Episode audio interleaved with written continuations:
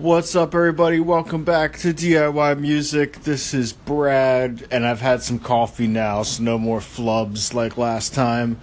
I do have the washing machine going, or the dishwasher, so I hope that won't intrude too much. But uh, so I just put a single out, and uh, one of the interesting things these days is you just don't put a single out into one space. You know, I, I had to do it through uh, CD Baby, which goes out to iTunes and all your other sites worldwide, and then you got Bandcamp for whatever that's worth. I don't know who uses it. I like their, you know, their their layout and mostly the fact that they don't charge you. Um, and then you got SoundCloud. So between those, and then right now I have Final Cut Pro open because I make these little one minute videos to post up on Instagram of the song. And so I have um, again, I, I don't I don't want to jinx it because it's been like a year in the making, but there's some stuff coming down the line. So in terms of the Gary V jab jab jab right hook thing, I'm holding my right hook back for the indefinite future until there, you know, I think there's going to come a time where I'm going to need to to throw the hook and maybe a couple practice hooks in, in between, perhaps. But um, so one of the coolest things that I did for this song, um, I was let's see, I'm thinking musically and also thematically. Um, so so musically. Um, there was some distorted guitar in there. I basically took, you know, uh, a freestyle thing I did with uh, you know, rec- sorry, I just got an IM. It's being on the phone is a little bit distracting.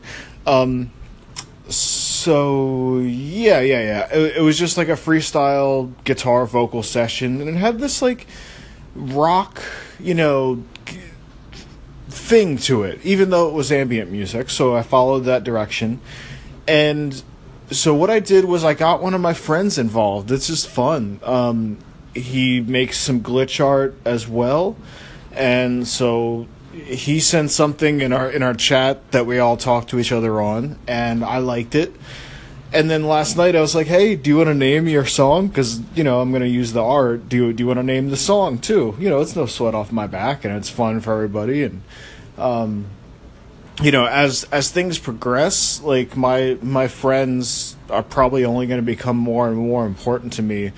Um, you know, if everything goes well, you know, I'll be top of the world, super successful. Ambient music takes over the world. Not gonna happen, but uh, but no, I, I I am striving for some measure of success, and and with that, you know, like having your your closest friends and family be able to just kind of hold you down, keep you grounded. Um, you know, so it's it's it starts here. It starts at the bottom. You know, like my my buddy you know, if, if, if he's doing art, throw him on a cover. You know, maybe it'll encourage him to do more or whatever, whatever. You know, it's it's it's a nice thing, and it's not like I can't make it on my own. You know, in terms of the art, I got some stuff banked, but it's also a little bit of a um, you know pressure relief to be able to to delegate some of that work too, because I've got my hands full.